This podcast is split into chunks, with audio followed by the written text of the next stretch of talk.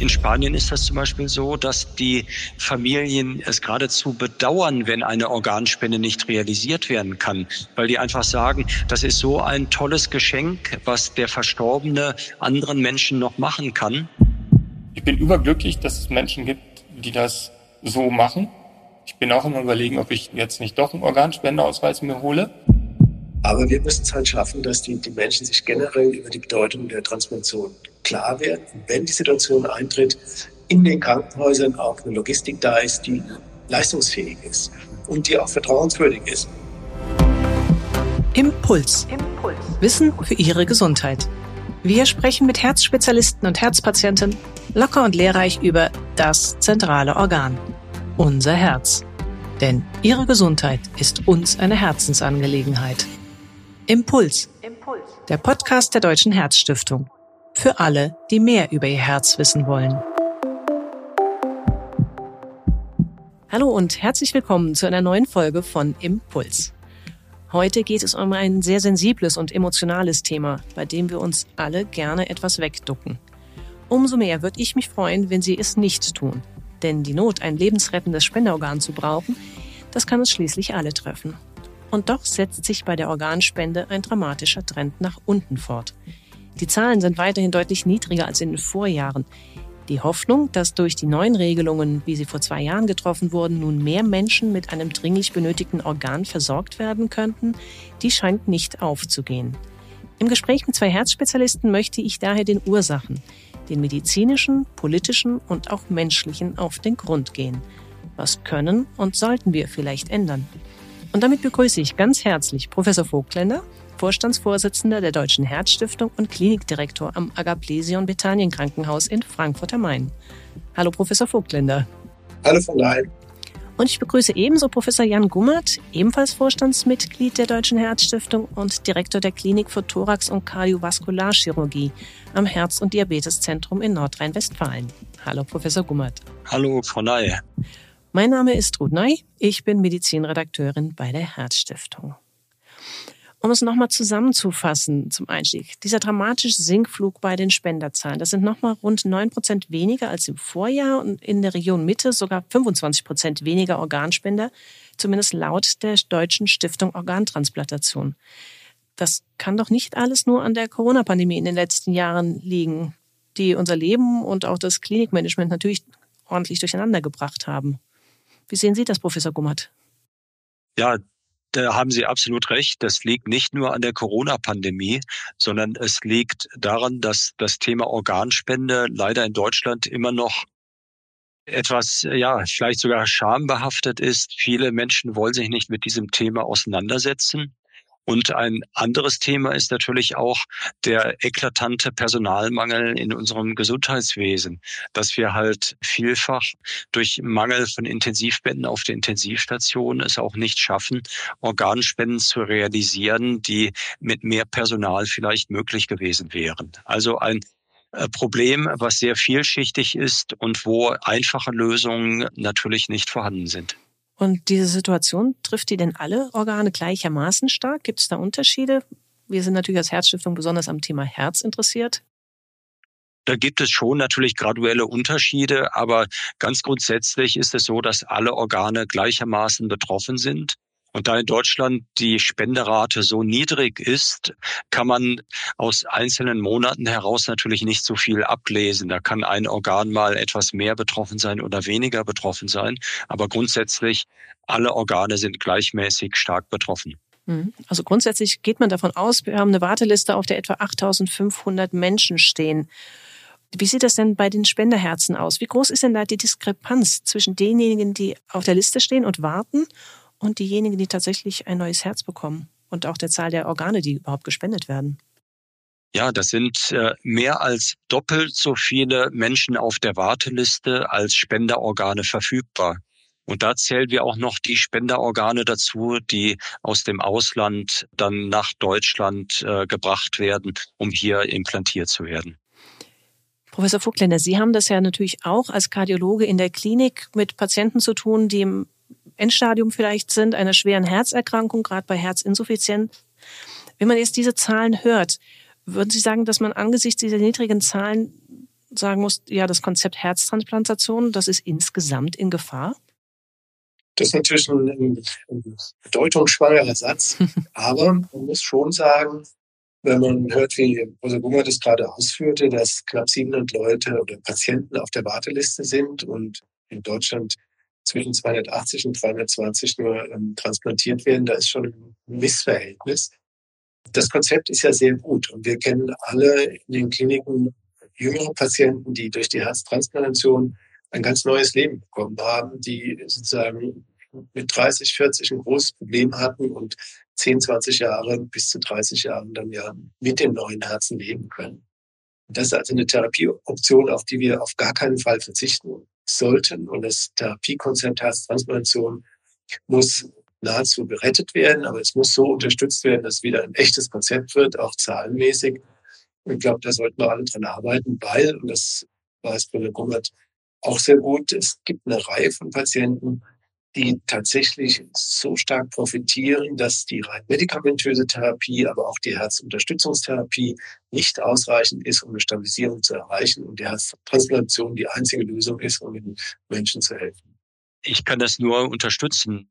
Es gibt eben noch nicht die ideale Kunstherzlösung, äh, um auf Spenderorgane ganz äh, verzichten zu können. Und da ist die Herztransplantation in meiner Erfahrung einfach das Beste, was man einem Menschen anbieten kann, der mit Medikamenten nicht mehr stabilisiert werden kann.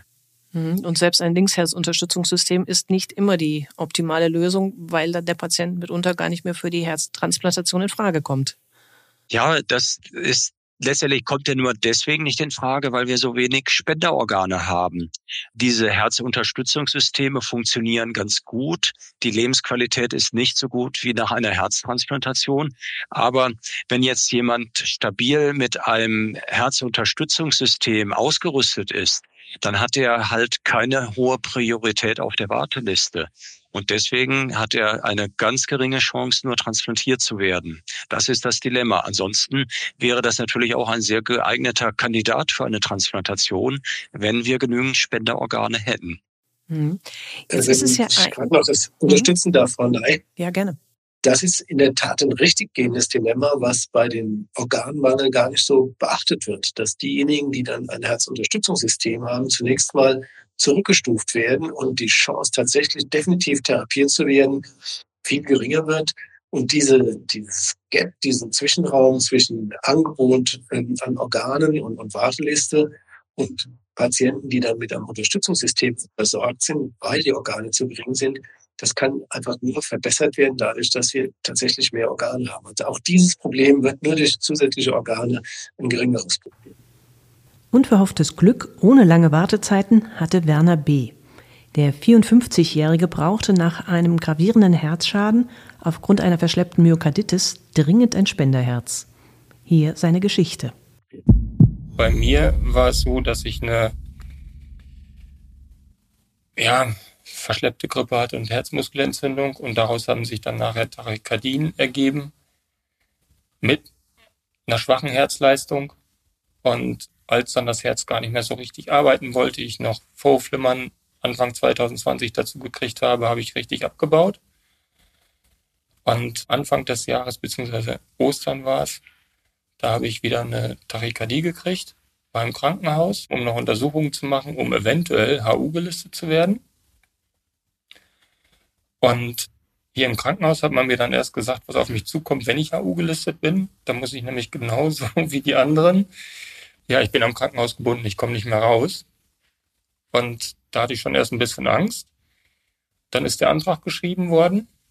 Am gleichen Tag, als er da eingegangen ist, ist zugestimmt worden und am nächsten Tag hatte ich das Herz. Schneller ging's fast gar nicht und ich habe auch gar keine Möglichkeit gehabt, darüber nachzudenken oder ähnliches. Und es war jetzt auch nicht so, dass das alles einwandfrei war, weil der Spender hatte Hepatitis B, aber für mich war das schon egal, so eine Chance kriegt man ja nicht nochmal. Nach einer aktuellen Umfrage der Bundeszentrale für gesundheitliche Aufklärung aus dem Jahr 2022, da ist ja eigentlich diese grundsätzliche Haltung positiv. Also über 80 Prozent der Befragten haben angegeben, dass sie einer Spende per se positiv gegenüberstehen. Letztendlich Aber in der Tasche haben nur 44 Prozent dann zum Beispiel einen, wirklich einen Organspendeausweis. Jetzt trommelt er auch die Herzstiftung schon seit langem intensiv dafür, einen Organspendeausweis zu tragen und auszufüllen. Warum zieht das nicht mal wirklich auch an, dass das mehr wird? Haben Sie da eine, eine Erklärung dazu, Professor Vogtländer? Ja, das Thema Organspende ist ja immer ein Thema, was verbunden ist mit dem Thema Tod und was passiert nach dem Tod. Das haben wir ja in der Covid-Pandemie auch erlebt, wie problematisch das Gedanken, die Gedanken sind, wenn es zum Ende des Lebens hingeht. Das heißt, da ist immer eine gewisse Schwelle zu überwinden, das Thema zu adressieren und so zu gestalten, dass das einen, einen positiven Aspekt bekommt, nämlich dass man sehr, sehr gut helfen kann in der Situation, wo man sich selbst nicht mehr helfen kann. Und ich glaube, es ist beschreibbar dadurch, dass man sagt, durch die Wiederholung der Vorteile der Organspende, dass man sozusagen den, den langen Weg geht, die Leute immer wieder neu zu überzeugen und dadurch wird die Rate höher werden. Das machen wir ja auch im Moment, dass wir auf das Problem hinweisen, auf die Optionen einer Organspende und mit einer Organspende tatsächlich dann, wenn es für einen selbst keine Chance mehr gibt, doch anderen wieder Chancen zu geben. Ich glaube, das müssen wir immer wieder neu machen weiterführen. Und dann wird auch, wird auch das, der Unterschied zwischen eigentlichen Befürwortern und Organausweisträgern wird kleiner. Und wenn ich das hinzufügen darf, das Problem ist ja nicht nur die Anzahl derer, die einen Ausweis tragen, sondern das Problem ist ja dann auch, wenn die Situation eintritt, wie die Angehörigen insgesamt reagieren. Das ist ja auch ein ganz wichtiger Punkt. Und wenn in den Familien das äh, früher diskutiert wird, wieder breiter diskutiert wird, dann ist es nicht ganz so unvorbereitet für die Familien. Mhm. Wie sehen Sie das aus Ihrer Erfahrung im Kontakt mit Patienten, Professor Gummert? Ist es da die Tabuisierung oder die besondere Ängstlichkeit, die wir vielleicht in Deutschland haben zum Thema Tod? Oder dann auch eine gewisse Trägheit, sich eben mit der Entscheidung pro Organspende ganz konkret auseinanderzusetzen oder auseinandersetzen zu müssen? Ja, ich glaube, es sind verschiedene Gründe. Einmal sehe ich auch eine gewisse Trägheit. Wer möchte sich schon gerne mit diesem Thema auseinandersetzen? Und in Deutschland ist das gesellschaftlich eben auch äh, nicht so verankert wie vielleicht in anderen Ländern, die sehr viel offener vielleicht mit diesem Thema umgehen und auch sagen, wenn jemand stirbt, dann ist es doch toll, wenn man mit dem Tod dann doch noch anderen Menschen vielleicht helfen kann. Das ist in Deutschland etwas weniger verbreitet. Und ähm, dann kommt auch hinzu, vielleicht ähm, also diese Sorge, ist das auch wirklich alles richtig bei der Organspende? Werden mir Organe äh, jetzt einfach herausgenommen, nur weil es jemand anders braucht? Und diese Ängste, die sind auch immer wieder nochmal so diffus vorhanden. Äh, und das finde ich natürlich sehr schade, weil die Organspende sicherlich eines der am besten überwachten Dinge in der Medizin sind. Das heißt, man kann sich wirklich zu 1000 Prozent sicher sein, dass hier extrem sorgfältig vorgegangen wird und niemals irgendwie einem lebendigen Menschen Organe dann entnommen werden. Aber das ist sehr schwer in manchen Gesprächen eben auch zu vermitteln. Deswegen bin ich auch der Meinung von Professor Vogtländer, wir müssen immer wieder daran arbeiten, die Bevölkerung aufzuklären, dass die Organspende eben ein Verfahren ist, was so gut überwacht ist, dass jeder sicher sein kann, dass da nicht irgendwie Schindluder getrieben wird. Hm, wir können vielleicht an dieser Stelle auch nochmal den Hintergrund der Regelungen hier in Deutschland erläutern. Nämlich im Jahr 2020, da hat sich bei uns die Entscheidungslösung politisch durchgesetzt. Die Kernidee dabei ist, dass die Bürger freiwillig ihre Entscheidung dokumentieren sollen und sie sollen regelmäßig an diese Entscheidungsoption erinnert werden beim Arzt wie an anderen Stellen, etwa beim Abholen eines Ausweises. Nun kommt jetzt auch etwas, glaube ich, fast typisch Deutsches dazu, nämlich offenbar sorgt auch die Bürokratie für Hemmnisse bei der Umsetzung dieser Idee. So sollen seit März eigentlich 2022 Bürgerinnen und Bürger ihre Organspendebereitschaft in einem Register, in einem ganz zentralen Register dokumentieren können.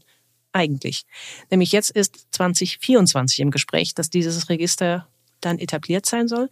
Es geht wieder mal um Datenschutz. Bund und Länder streiten über Kosten. Und ja, deswegen die Frage, wie bewerten Sie denn jetzt nach knapp zwei Jahren, wo wir dieses Konzept der Entscheidungsregelung zur Organspende haben, das ganze System aus ärztlicher Sicht? Hören wir zunächst, wie ein 22-Jähriger, der gerade ein neues Herz erhalten hat, zum Thema Organspende Register steht.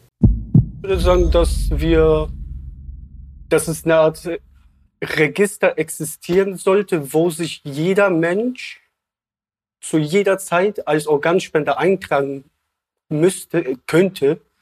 Also, dass man sich jederzeit bei seinem Hausarzt einfach anmelden kann, Herr Doktor, ich möchte jetzt Organspender werden und dann einfach im Computer eintragen in einem Register und dann ist man's. Weil viele würden es vielleicht, haben aber nicht die Zeit wegen Beruf, Privatleben und dann vergisst, es ist zwar nur eine kleine Tätigkeit, aber es ist trotzdem, man muss die, die, den Ausweis ja beantragen und das kostet Zeit und heutzutage sind, äh, ist die Welt auf Zack. Da, da, hat, da hat man nicht mal dafür leider die Zeit. Ja, die Entscheidungslösung, die habe ich etikiert als alter Wein in neuen Schläuchen. Das ist schlichtweg Etikettenschwindel damals gewesen, weil die Politiker einfach einen neuen Namen haben wollten, um das der Bevölkerung zu verkaufen. Denn im Grunde ist es nach wie vor die Situation, man muss einer Organspende zustimmen, und dann äh, kann sie realisiert werden. Ob das dann die Angehörigen machen oder der Patient zu Lebzeiten mit seinem Organspendeausweis. Also diese sogenannte Entscheidungslösung ist nichts weiter als eine Zustimmungslösung, die jetzt einfach einen neuen Namen bekommen hat. Und das, was jetzt in dem Gesetz ja auch sehr wichtig war, nämlich die Stärkung der Strukturen im Bereich der Organspende und dieses Register. Das war ja ein ganz zentrales Versprechen, was die Gegner der Widerspruchslösung äh, damals gemacht haben. Und dieses Versprechen ist einfach nicht eingelöst worden. Jetzt hält die Corona-Pandemie natürlich für viele Entschuldigungen her, klar. Äh, natürlich ist es schwierig vielleicht gewesen, in dieser Zeit das voranzutreiben. Aber ich bin gespannt, wann es wirklich umgesetzt wird. Und da muss man auch die Protagonisten der sogenannten Entscheidungslösung jetzt beim Wort nehmen, dass die endlich ihr Versprechen dann auch einlösen.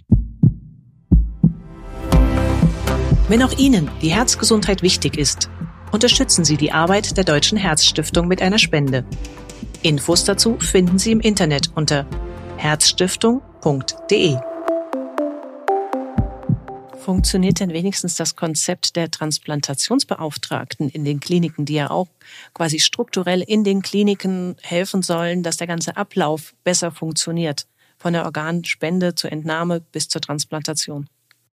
Im Prinzip ja, aber die Ansprüche an den Transplantationsbeauftragten Arzt, die sind so hoch, dass es in Deutschland schlichtweg nicht genügend äh, Ärzte gibt, die diese Position in der Form eben wahrnehmen können. Und auch da gibt es Diskussionsbedarf. Wie kann man das so gestalten, dass es wirklich genügend Transplantationsbeauftragte gibt? Es gibt Überlegungen, ob man nicht auch die Pflege sehr viel stärker involviert, um das zu lösen. Aber auch im Bereich der Pflege, insbesondere Intensivpflege, gibt es viel zu wenig Menschen, die diesen Beruf aktuell ja machen wollen. Das heißt, wir haben jetzt eine Lösung kreiert und sagen, ja, wir wollen Transplantationsbeauftragte einsetzen, aber es gibt einfach zu wenig Menschen, die das machen. Und damit ist diese Lösung letztendlich eben auch nicht so umgesetzt, wie es hätte sein sollen. Mhm. Jetzt haben wir sie nun mal halt eben, diese Zustimmungslösung müssen wir also sagen, der Drops ist gelutscht und wir müssen einfach versuchen, das Beste aus der aktuellen Regelung zu machen.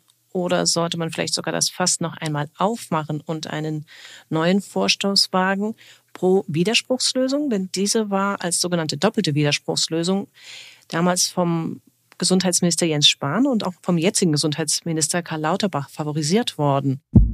Ich würde das zur Pflicht machen wollen, weil ich finde das sehr wichtig und ich finde, wenn ein Mensch stirbt, von uns geht, dann ist das einfach sinnvoll und äh, gut für andere, die Organe zu spenden. Wie sehen Sie das, Professor Vogtländer? Ja gut, das war ja zu Zeiten noch bei anderen Konstellationen im Parlament. Dennoch vielleicht zur Diskussion noch, wenn wir in die Nachbarländer gucken, bei denen es sehr gut läuft. Wenn man Spanien betrachtet, ist die Spendebereitschaft viel höher. Dort haben wir viermal so viel Spender im Vergleich zu Deutschland äh, prozentual zur Bevölkerung und doppelt so viel Organspender, was das Herz betrifft. äh, dann fragt man sich natürlich, was macht Spanien besser als Deutschland? Und in der Tat haben die die Widerspruchslösung. Und wenn man aber mal schaut, die Widerspruchslösung hat nicht akut zu einer Verbesserung der Gesamtsituation geführt, sondern das, was Sie eben auch ausgeführt haben, die, wenn ich es mal so sagen darf, die Logistik, die das Ganze begleitet hat. Die haben dann erst fünf Jahre später bessere Zahlen bekommen. Und das war genau der Zeitpunkt, wo die Logistik drumherum so verbessert wurde, dass sie dann ganz effektiv wurde. Also die, die Neudiskussion ist sicherlich wichtig, einfach um dem Problem wieder eine Aktualität zu geben. Ich glaube, es ist fast wichtiger, dass die Menschen sich generell darüber Gedanken machen, als dass wir die Diskussion Widerspruchslösung ja oder nein jetzt wieder starten. Das ist auch vermutlich kaum leistbar äh, auf, aus Parlamentssicht. Aber wir müssen es halt schaffen, dass die, die Menschen sich generell über die Bedeutung der Transformation klar werden. Und wenn die Situation eintritt, in den Krankenhäusern auch eine Logistik da ist, die leistungsfähig ist. Wir haben ja, und die auch vertrauenswürdig ist. Beides ist, gehört ja zusammen. Und wir haben insgesamt eine Krise des Krankenhauswesens und das schlägt natürlich auf die Organtransplantation ganz besonders nieder, weil sie so sehr auf diese Ressourcen angewiesen ist. Und äh, alles muss gemacht werden, damit diese Ressourcen gestärkt werden. Ich glaube, mhm. das ist ganz entscheidend. Und die Punkte werden, glaube ich, dann in der Einzelsituation gemacht, wo ein potenzieller Organspender tatsächlich auch so begleitet wird mit den Angehörigen zusammen, dass es zu einer vernünftigen Lösung kommt, tatsächlich dann auch zu, zu einer Bereitstellung von Organen. Mhm. Vielleicht können wir an der Stelle auch noch mal kurz erklären, Widerspruchslösung beziehungsweise das Konzept der doppelten Widerspruchslösung, die damals in der Diskussion war. Das würde heißen, man muss aktiv zu Lebzeiten widersprechen. Tut man das nicht, haben dann aber auch wiederum die nächsten Angehörigen ebenfalls noch die Chance zu widersprechen, wenn die Frage aufkommt, soll ein Organ entnommen werden oder nicht. Professor Gummert, auch aus Ihren Erfahrungen beim Blick über den Tellerrand und zu europäischen Kollegen, was läuft denn da besser? Haben die eine bessere Kommunikation? Ist es eine andere Haltung auch vielleicht zur Organspende? Ja, was ich ähm, wahrnehme, ist, dass in anderen Ländern das Thema Organspende nicht so kontrovers diskutiert wird. Äh, wir können das Beispiel Eurotransplant nehmen, der große Verbund, in dem viele europäische Länder zusammengeschlossen sind, um Spenderorgane zu vermitteln. Deutschland ist das einzige Land, was keine Widerspruchslösung hat. Und äh, von daher ähm, ist das für uns ganz schwer in den Diskussionen mit den anderen Kollegen, die äh, sagen, ja, hört mal zu, ihr in Deutschland, ihr ähm, akzeptiert keine Widerspruchslösung, aber zum Beispiel akzeptiert ihr Spenderorgane aus unseren Ländern. Und das ist irgendwo ethisch aus meiner Sicht auch nicht äh, vertretbar. In Deutschland äh, akzeptieren wir Spenderorgane von Spendern, die über eine Widerspruchslösung diese Organe gespendet haben. Und für uns Deutsche akzeptieren wir es nicht. Das ist nicht in Ordnung. Mhm. Und auch sonst, wir haben es ja schon das Beispiel gehabt, Spanien es gibt da eine gute Organisation auf der einen Seite, aber ich glaube, die Spanier haben auch grundsätzlich eine andere Haltung zum Thema Tod und Weitergabe von Organen. Aber umgekehrt, es ist auch ein Land wie Österreich, das uns vielleicht sogar von der Mentalität näher ist. Aber auch da läuft es doch deutlich besser, wenn die Zahlen stimmen, ja. die ich gesehen habe. Absolut, weil die Widerspruchslösung dort wahrscheinlich dazu geführt hat, dass es gar nicht mehr diese breite Diskussion in der Bevölkerung gibt, mache ich Organspende oder mache ich die nicht, und auch in Österreich ist es übrigens so, dass natürlich die Angehörigen vor der Annahme von Spenderorganen nochmal gefragt werden. Das ist ja nicht so, dass in diesen Ländern das nicht auch gemacht wird, genauso wie in Spanien auch. Das ist nicht so, dass dann die Angehörigen da überhaupt keinen Einfluss mehr haben, sondern das wird alles im Einverständnis mit der Familie gemacht. Aber Sie haben völlig recht. In Spanien ist das zum Beispiel so, dass die Familien es geradezu bedauern, wenn eine Organspende nicht realisiert werden kann, weil die einfach sagen, das ist so ein tolles Geschenk, was der Verstorbene anderen Menschen noch machen kann. Und deswegen tun die alles dafür, damit diese Organspende auch realisiert werden kann. Und so eine Einstellung habe ich in Deutschland letztendlich nur sehr selten erlebt. Wenn es um Kontroversen gibt, können wir vielleicht auch noch einen kleinen Schwenk zu einem besonderen Thema machen.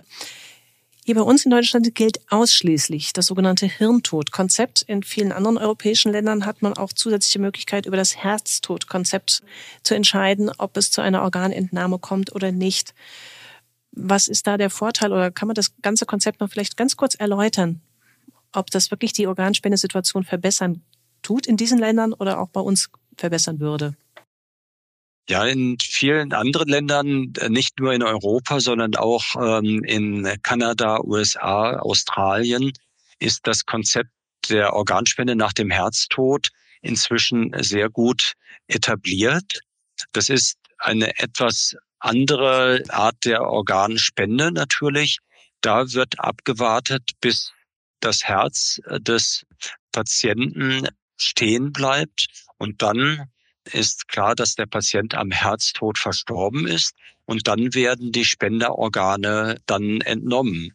Und das ist technisch sicherlich etwas aufwendiger und es gibt auch viele technische Aspekte, die beherrscht werden müssen. Aber es hat dazu geführt, dass zum Beispiel in Ländern wie Amerika oder auch äh, Holland, Belgien die Zahl der Spenderorgane doch deutlich äh, gestiegen ist.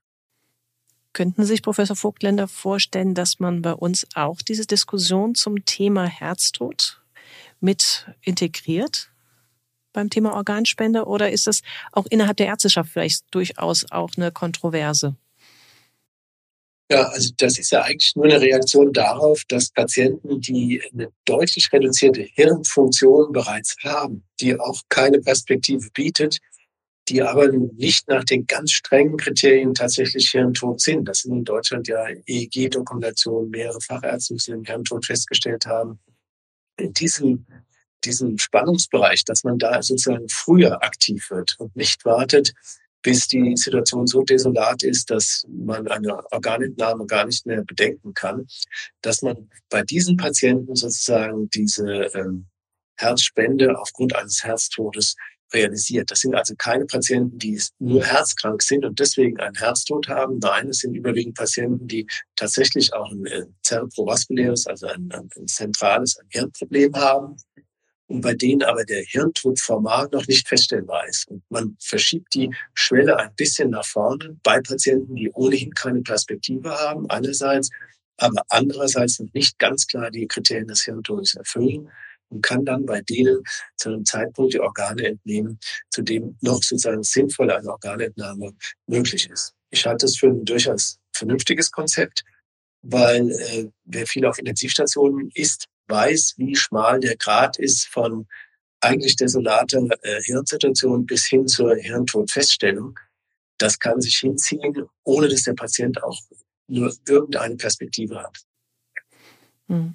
Wir wollen das Gespräch ja nicht ohne einen kleinen, auch positiven Ausblick beenden.